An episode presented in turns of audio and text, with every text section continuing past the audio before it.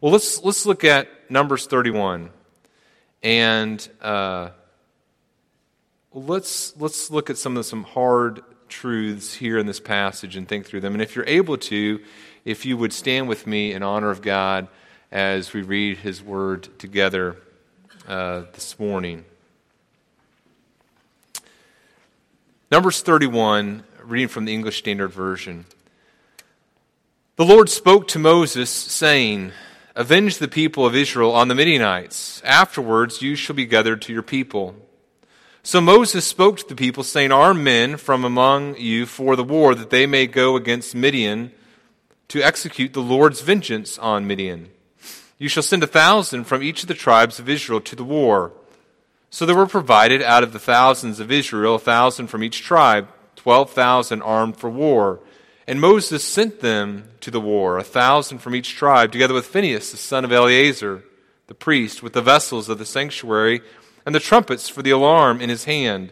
They warred against Midian as the Lord commanded Moses and killed every male. They killed the kings of Midian with the rest of their slain Evi, Rekem, Zur, Hur, and Reba, the five kings of Midian.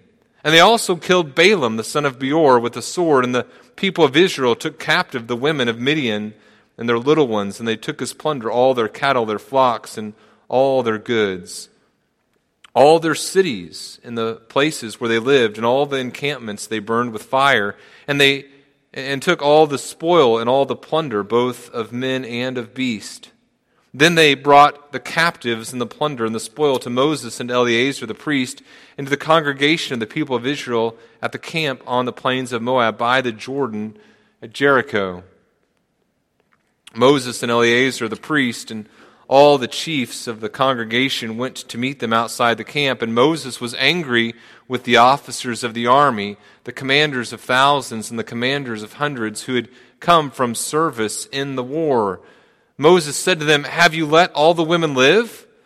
Behold, these, on Balaam's advice, caused the people of Israel to act treacherously against the Lord, against, uh, against the Lord in the in, in, in incident of Peor, and so the plague came among the congregation of the Lord. Now, therefore, kill, kill every male among the little ones, and kill every woman who has known man by lying with him. But all the young girls who have not known man by lying with him, keep alive for yourselves. And camp outside the camp for seven days. Whoever of you has killed any person, and whoever has touched any slain, purify yourselves and your captives on the third day. And on the seventh day, you shall purify every garment, every article of, of skin all work of goat's hair, and every article of wood. You may be seated. May God instruct us through his word this morning. And, and Father, we do ask your, your special grace on us. We, we thank you for those uh, in our church who are involved in, in ministries of, of caring for the fatherless. We thank you for those who have been involved in making great sacrifices so that we could exist in this culture, in this country at this moment. We pray your blessing on, on those who have, who have made great sacrifices, and we pray for your grace again as we just look at these truths in your word this morning. We pray this in your Son, Jesus' name. Amen. A friend of mine from high school uh, recently challenged one of his friends to respond to an article that he had posted on Facebook. And the article was, was really kind of this, this uh, argument against the idea of God's judgment, specifically God's eternal judgment. The article attacked God's the idea of God's judgment, and it coined this term theological whopper.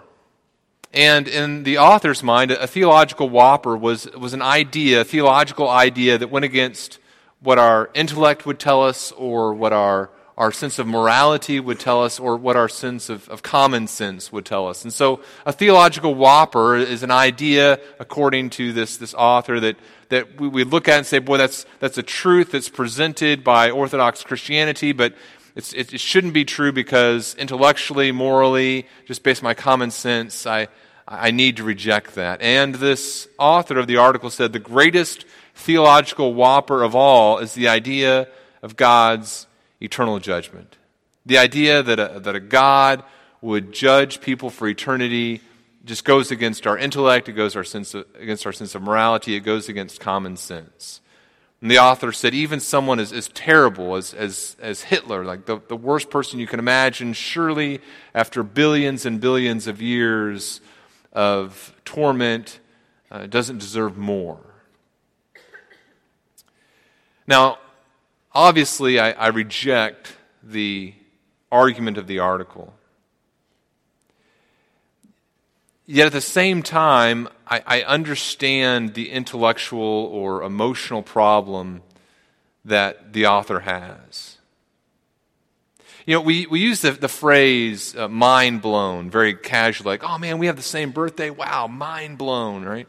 Um, but there are some truths in Scripture uh, about God and His character that I, that I come to and my mind does struggle to comprehend. My mind feels like it's, it's ripped apart as I, as I keep on trying to, okay, this is what this says and this is what this says. And boy, I, now what? It's hard to, to go beyond some, some point. My mind struggles with some things, and certainly passages that deal with God's judgment, not just his eternal judgment, but his, his temporal judgment, his, his judgment in a moment of time. The, these passages, like this passage this morning, they're passages that I I wrestle with. And maybe that's, that's true for you as well. You come to passages that talk about God's judgment, and you say, Boy, I, I, I trust God, I believe in God, I have faith in His Son Jesus, but this is a hard text. And that's where I find myself sometimes. It's where many of us find ourselves, and it, we're not alone we see examples of, of men and women in the Old Testament and New Testament who struggle with these things as well. Habakkuk, the prophet Habakkuk, he, is, he begins his, his short uh, prophetic work by, by complaining to God. He's saying, God, I, I, I, don't understand how the leaders of Judah can be so terrible. They're, they're wicked people. And, and God says, Yeah, Habakkuk, I know I'm going to deal with it. The Babylonians are coming. And, and Habakkuk goes, Whoa, whoa, whoa, whoa, whoa, wait a minute here. yeah, I mean, we're bad, but I mean, the Babylonians, those guys are like super bad. How are we going to use those guys to deal with us? In fact, listen to what he says. He says, Are you not from everlasting, O Lord my God, my, my Holy One? We shall not die. In other words, this, this doesn't sound right. You're not going to judge us this way by those people. You who are of purer eyes than to see evil and cannot look at wrong, why do you idly look at traitors and remain silent when the wicked swallows up the man more righteous than he? Like, okay, yeah, we're bad, and I, I yeah, I mean, I, I did mention to you that I wanted you to deal with this, but the Babylonians, how can the, the people who are wicked swallow more, the, those more righteous than they? He struggles with that.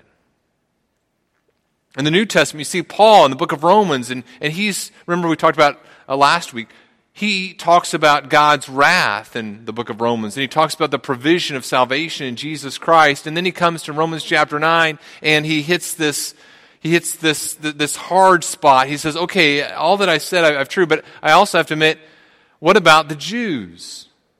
How can it be that there's this, there's God's wrath coming and there's this amazing provision in Jesus Christ and the Jews have rejected? He says, I, I, I'm, I, I'm, I'm telling the truth. I have unceasing anguish in my heart as I think about this. Paul also wrestles with this idea of God's judgment. What's happening, I think, is this we believe that God is good, and in his goodness, he loves people, humanity. And yet at the same time, we believe that God is good, and in his goodness, he's going to deal with sin. In fact, he is going to deal with sin in a a heart wrenching, breathtaking finality. I mean, that's how God is going to deal with sin. And so as we, we think about these, these truths and our minds wrestle with them, when we think about God's judgment, our, our mind is kind of eh, blown in a sense. It's, it's, it's ripped apart as we think about, okay, how do I, how do I process all these things? I don't understand how all these things fit together. Here's kind of the central idea that I want you to think about with me this morning. my inability, my inability to understand God's judgment teaches me that I have much to learn about my sin, God's holiness, and the gift of His salvation in Christ.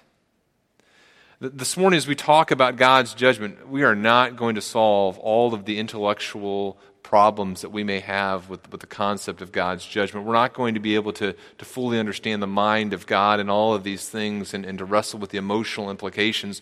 We're not going to get there. But, but we are, as we wrestle with these things, what, what I hope is we're going to say, boys, as I look at this passage, I, I understand, as I think about God's judgment, I understand what I don't understand.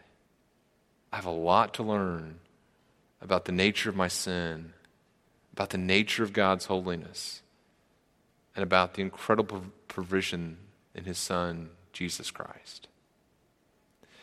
Look at the text with me, if you, if you will. Let's, let's talk a little bit about the story, and then I'm going to kind of, as we talk about what's happening here, I'm going to stop every now and then and, and, give kind of a principle that I find helpful, and hopefully you'll find helpful as well. The story begins in verse 1 with God speaking to Moses. He says, Avenge the people of Israel on the Midianites. He says, Okay, now what do you mean? Uh, what, what kind of vengeance? Well, remember, whenever we were in chapter 25, some bad things had happened.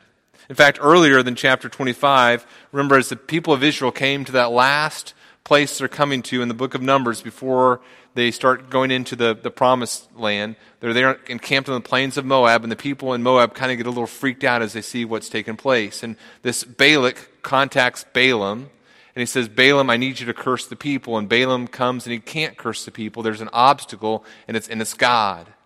And so Balaam, after he's unable to curse the people, he leaves at the end of chapter 24, and we see somehow in chapter 25, he said, Okay, here's, here's what you need to do.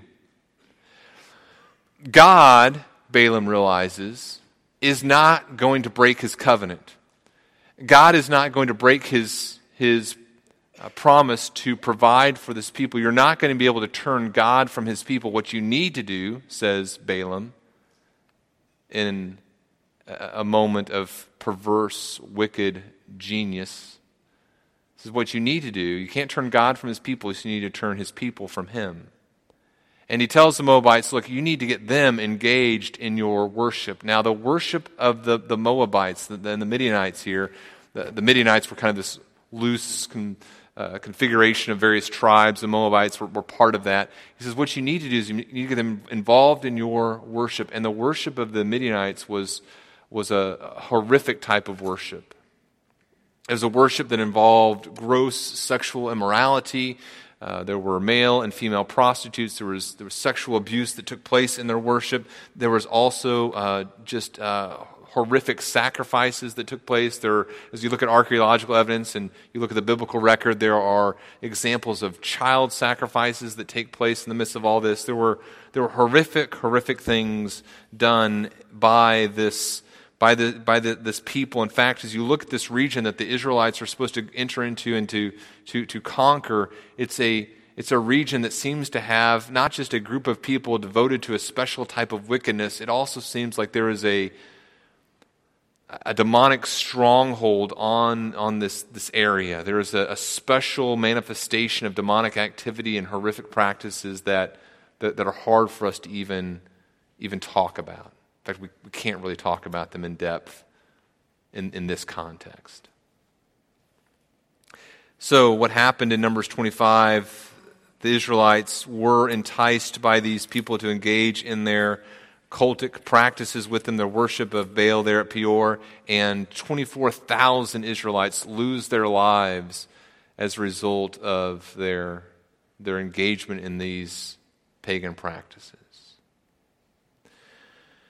So you come here to chapter 31 and, and you see that they're to, they're to uh, enact vengeance on these people, and, and not their vengeance, but it says it's, it's, God's vengeance, it's the Lord's vengeance. And we also see here, as you begin looking at these first few verses of chapter 31, God also tells Moses, it says, um, Avenge the people of Israel and the Midianites, and afterwards you shall be gathered to your people. So, in other words, based upon Moses' sin from chapter 20. Moses' sin is about to be dealt with here also. Now, look here at the text, just a couple more things here. Notice real quickly. As you look at verses 6 through 12, you see that they're sent out to war and there's victory. They, they go to war and there's a thousand from each of their tribes. Phinehas, who was also involved in chapter 25 with stopping the plague through his righteous actions and, and stopping the pagan practices uh, of, of immorality, he's also involved in this in this uh, battle, and they go out and they are victorious. It's a horrific battle. Uh, five of the kings of Midian are killed, and uh, Balaam also meets his demise here. And they take these captives and and plunder, and it's it's horrific and it's horrible, but it seems like success. It seems like the plan was uh, was successful. Now we know there's more coming, but at the moment it looks like a horrific victory, but victory. It's terrible as sin is dealt with, but it's dealt with. Here, here's the first principle that I want you to look at with me. The first principle is this. As I, as I look at God's judgment here, my sin is more dangerous than I realize there were many people in this story who didn't realize that their sin was going to end in their death. Moses, uh, in a moment of weakness, commits this sin, and eventually that sin is going to lead to his death and his inability to enter in the promised land. Uh, Balaam, you know, Balaam thinks that he has found this, this loophole that will allow him to receive the prestige and the accolades that he wants. He can keep his hands clean, and the Israelites can, can kind of curse themselves and he loses his life here. The Midianites, the Midianites think, okay, we've, we've achieved our objective. We've allowed the Israelites to enter into this, this practice with us. They've engaged in this worship with us. We've turned them away from their God. They don't think that there are going to be consequences for their actions, or at, the, at least they think their consequences are going to be minimal, and instead, their sin costs them their, their life. Coming to a passage like this forces me to confront the reality that sin is dangerous and I need to resist minimizing tendencies when I talk about my sin. You know, it drives us crazy whenever someone else has done something that's, that's uh, caused us pain, whenever they, they try to minimize it. So maybe you're, you know, you have a coworker and the coworker doesn't show up for their shift, and so you have to work extra hard that shift, and, and they come back and they say, hey, sorry about the mix up there. You're like, it wasn't a mix up, it was four hours of, of terror there for a while. Or your coworker is, uh, you know, makes a mistake and then they leave for the weekend, they're on vacation and they come back and they're like, oh, hey, sorry, I've, I forgot, you know, oops. And you're like, no, it's not oops. Your, your, your mess cost me a week of work and losing out time with my kids and all this stuff. And, what, you know, I want a little, not, I want some groveling here, okay? It wasn't just a, mistake. This was an offense against me, you know. Don't minimize that. But, but what's our tendency when we talk about our sin? Our sin, our, our sin is described by ourselves often using very minimalistic language. Hey, you know what? I, uh, I can be a high strung individual. You know, I'm intense. I'm kind of a shy person, not really outward. Uh, you know what? I kind of got annoyed there, a little frustrated. You know. But what's more accurate? Hey, you know what? I'm kind of an angry person. I can really uh, abuse people verbally. You know, I'm, I'm so self centered, I sometimes uh, don't reach out to other people for days, and only then when I have to. You know, my, my anger is, is so ferocious that um, I, am in, I'm in line of God's e- eternal judgment for my anger, but uh, yeah, let's, let's describe, let's describe our, our sin more accurately, accurately right? It's not frustration, it's, it's a lack of love and grace toward other people. It's idolatry is, is I'm upset about the things that happen in my life that I don't want to. My sin, the point is this my sin is more dangerous than I think. And as I come to a passage like this, I'm, I'm confronted with that reality. My sin is more dangerous than I think. I can't minimize it. I need to fear it. Now, look what happens next the, the people come back, and they come back from a, what they think is a victory, and surprise, Moses doesn't come out and say, Hey guys, great job. Moses comes out and he's, he comes out with Eleazar the priest and he's angry. This is a very hard passage for me, again, to, to wrap my mind around. He's angry with the officers, the commanders of the thousands, the commanders of the hundreds, and he, and he says to them, Have you let all the women live? Look, there's these women here. And these women, first of all, they deserve the death penalty for what they've done. They've committed spiritual and physical adultery, both of which offenses, and we've talked about this before, carry with them the, de- the death penalty. These women shouldn't be alive still because of the sin that they've committed. Furthermore, these are the very women who, at Balaam's advice, were involved in bringing our people into worship of a false God and cost 24,000 people their lives, and now you've brought them into our camp. Furthermore, these women and the practices that they engage in, and this is very important for us to understand, they represent a, a physical and a spiritual existential threat to who we are as a people the type of worship that they engage in is going to turn us from God and not allow us to be the people that God has called us to be. In fact, as you come in the book of Judges, we see that the people didn't eradicate and, and deal with the people in the land of Canaan the way that they were supposed to. And, and so it says in, in Judges chapter 2, it says, The people of Israel did what was evil in the sight of the Lord and served the Baals. They abandoned Yahweh, the Lord, the God of their fathers. It says they went after other gods from among the people they went after other gods from among the gods of the peoples who were around them and bowed down to them, and they provoked the Lord to anger. They abandoned Yahweh, they abandoned the Lord, and they served the Baals of the Ashtaroth. We also see here, we also see here, Moses says something else. He says, You also need to kill every male among the little ones and kill every woman who's known a man by lying with him. In other words, the women who have been involved in this sexual immorality with the people of Israel. But all the young girls who have not known man by lying with him, keep alive for yourselves. In other words, these, these young girls, they can enter into the covenant community through the provisions that God has laid out, but everyone else needs to die. Here's the second principle as we look at these hard words of Moses. The second principle is this my sin is more entrenched than I realize. The people of Israel thought they had dealt with sin. They thought, man, we, we, we did some things and it was hard and was terrible, but now, now, now we've dealt with this. And they come back, and, and Moses says, No, guys, you don't understand. This is what God has called us to do. We are to totally uh, eliminate this from the, the land of Canaan, this, this pagan demonic religion.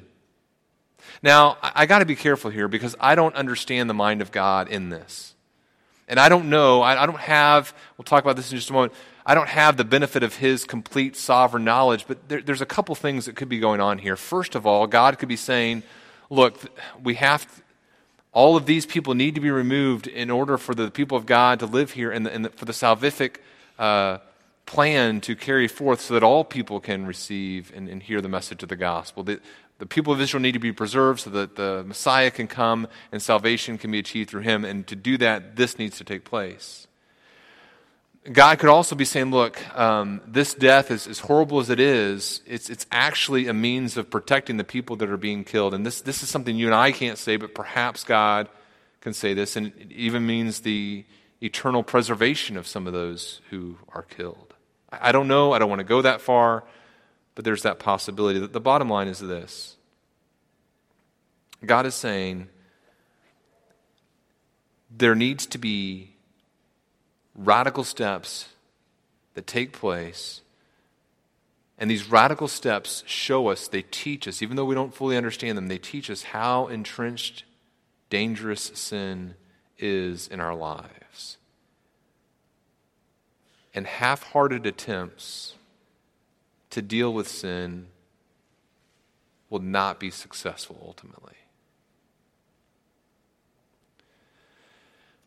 There's times when I've been, uh, there's times when I've been counseled, there's times when I've been counseling other, other people where we're dealing with a sin issue and there, com- there comes a moment of decision. So, for example, you know, maybe I'm, I'm talking with a, a husband who has been uh, sinning in his marriage relationship and, and not, uh, not, not treating his wife in a godly way. And he admits, yeah, what I did was wrong. And, and we talk about it, and, he, he, says, Yeah, I, I, want to change. And so we say, Oh, good, let's, let's change some things. Yeah, let's change some things. And he's willing to do this, and he's willing to do this, and he's willing to do this. And, and then we come to some sticking point, right? We come to some moment of decision where he realizes the cost of dealing with this is much higher than I thought it was going to be. That the sin cuts much deeper into my soul than I realized, and I have to decide, am I really willing to do this radical thing to deal with my sin? So, for example, yeah, I'll, you know, you, you told me to, to, tell my wife I love her three days, three times a day. Sure, I'll, I'll do that. Or uh, make the bed every morning. Okay, I'll, we'll, we'll work on that. But then it comes to, hey, you, um, as, as we talk about how your lifestyle is, is organized and things, you, there's something you need to, to really give up. Not because giving that up makes you holy, but because a holy God, as you love Him, says, okay, you're, you're devoted to me. As you're devoted to me, you love your wife. As you love your wife, these other things have to go. And the husband has to say, "Boo, I don't know. It means more than just some, some casual band aids on, on a problem. It means getting at the root of it, getting messy,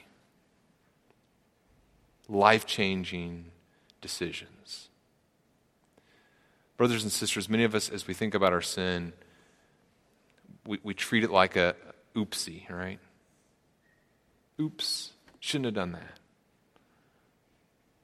And we're willing to take very, very casual approaches to, to dealing with it.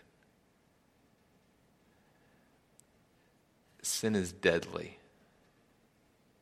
And it's deeply entrenched. It's more entrenched into who I am than I realize.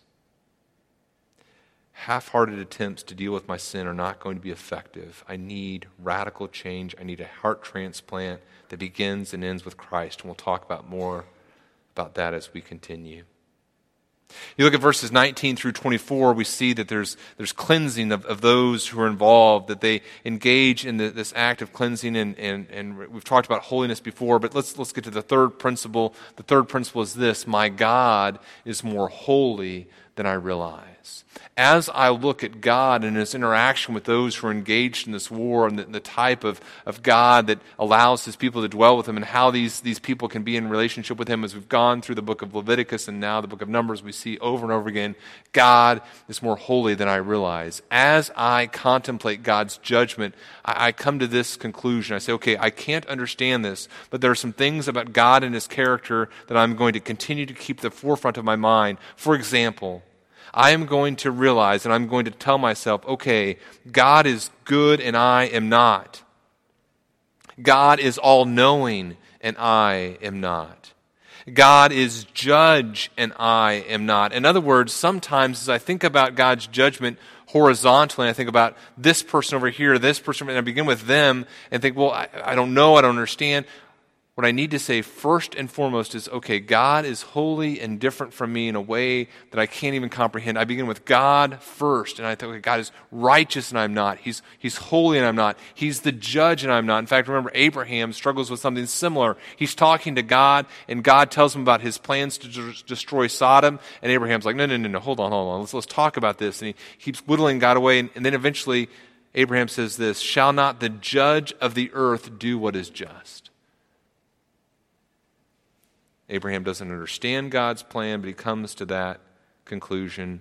And God, I also comprehend and, and, and, acknowledge this God is sovereign and I am not. And God is sovereign in a way that I can't even comprehend sovereignty. Like I can think of, of a person being sovereign over a group of people or over a, a, a small realm of land, but God is, a, is sovereign in a way that we can't even comprehend sovereignty. God created the heavens and the earth. The psalmist says in Psalm 24, the earth is the Lord's and the fullness thereof, the world and those who dwell therein. There's no aspect of, of creation that is not under God's complete sovereign authority and control. Psalm 50, verse 10, every beast of the forest is mine, the cattle on a thousand hills. Psalm 115, verse 3, our God is in the heavens, he does all that he pleases. There is no aspect of the created realm that God is not authoritative over. He's sovereign in a way that I cannot even comprehend.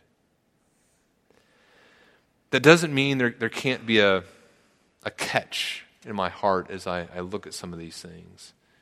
But I say, look, God is, God is more holy than I realize as I look at these truths. Here's, here's the last thing I want you to think about this last, this last principle. So we look at there's the dividing the rest of the spoils of war in verses 25 through 47. There's, there's an offering to, to Yahweh that's made in verses 48 through 54. The people, people bring that to him. But here, here's the fourth principle my, my God is more loving than I realize. My God is more loving than I realize. And you say, well, Daniel, how, how can you come to that conclusion? Well, well think about this. As we, th- as we think about the end of this passage with ending in, in worship of Yahweh, realize this. First of all, the, the judgment of the Midianites, and really ultimately of all the people in Canaan, it's, it's a picture of a coming judgment. Paul tells Timothy, I charge you in the presence of God and of Christ Jesus, who is to judge the living and the dead, and by his appearing and his kingdom. He talks in 2 Thessalonians about a flaming fire inflicting vengeance on those who do not know God and on those who do not obey the gospel of our Lord Jesus Christ that will suffer the punishment of eternal destruction away from the presence of the Lord and from the glory of his might. And you say, okay, oh, hold on, Daniel. I thought you said this, this principle was about God being more loving than I realized. And you're saying that God's judgment here on the people is a picture of his future judgment. That doesn't solve any problem for me. Well, stay with me. Because this judgment here is not just a picture of God's judgment on the wicked in the future. This judgment on the people of Midian, men, women, sons, this judgment is also a picture of God's judgment on his own son.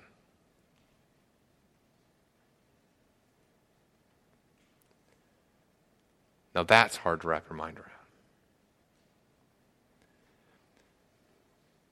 Now, if I struggle to understand how can a how can a holy, loving God punish the wicked, and, and I do struggle with that, how much more do I struggle to say, how can a holy God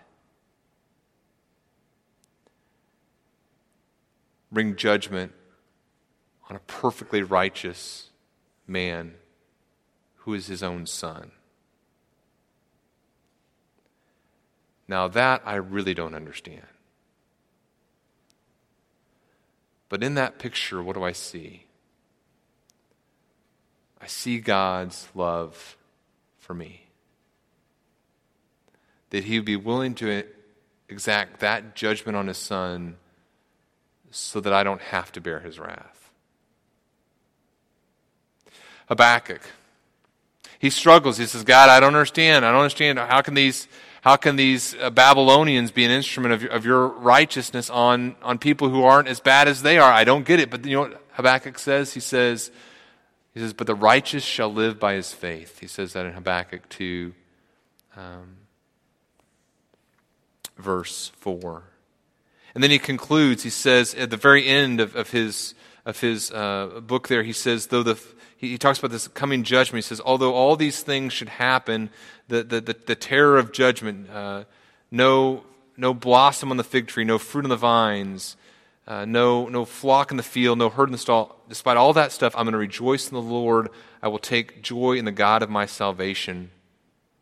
Paul, as he comes to Romans 9 and he wrestles with the Israelites not receiving the, the gospel message, he comes and he, he says at the end, of, of, of uh, 9, he says, okay, I, I, know it's not that God isn't good. I know it's that God isn't sovereign. He comes to chapter 10, he says, I know the gospel has been given to the Israelites. I know that someday, he says in chapter 11, some of the Israelites will be saved. But he doesn't come to a conclusion. He, says, he never says, and now I finally understand it. In fact, listen to what he says. He says, oh, the depth of the riches and wisdom and knowledge of God, how unsearchable are his judgments thoughts and how inscrutable are his ways. I don't understand, he says, but who has known the mind of the Lord? Who has been his counselor? Or who has given a gift to him that he might be repaid? And he, he it, it concludes with worship. For from him and through him and to him are all things. To him be glory forever.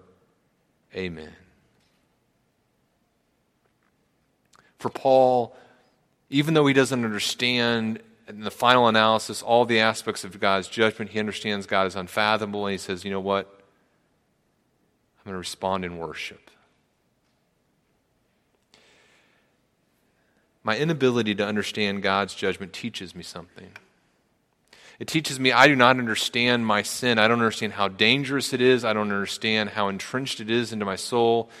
Under, thinking about God's judgment rec- tells me I don't, I don't understand the depth of God's holiness, and it tells me, look, I don't understand the incredible offer of the gospel.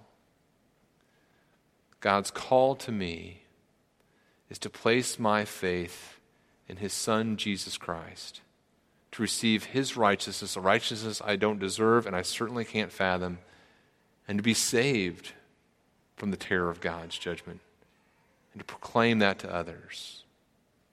It's a beautiful truth, this truth of the gospel, and it compels me, in my, even in my lack of understanding, to worship. Let's pray, and then we'll pray the prayer of benediction together and conclude our, our service this morning as we meditate on these truths. Father, we love you this morning.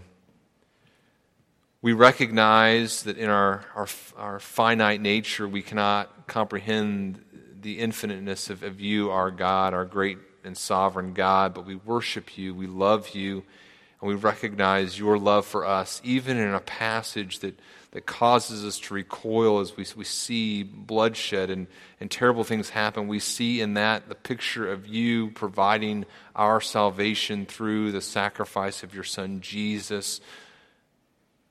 And Father, we trust in him. We place our faith and our confidence in him alone this morning. We pray this in the name of your Son, Jesus. And now, to him who is able to do far more abundantly than all that we ask or think, according to the power at work within us, both now and forevermore, and in the name of, our, of God's Son, Jesus Christ. We pray, God, for your blessing upon us. We pray this in Jesus' name. Amen. Dismissed. Have a wonderful day in the Lord.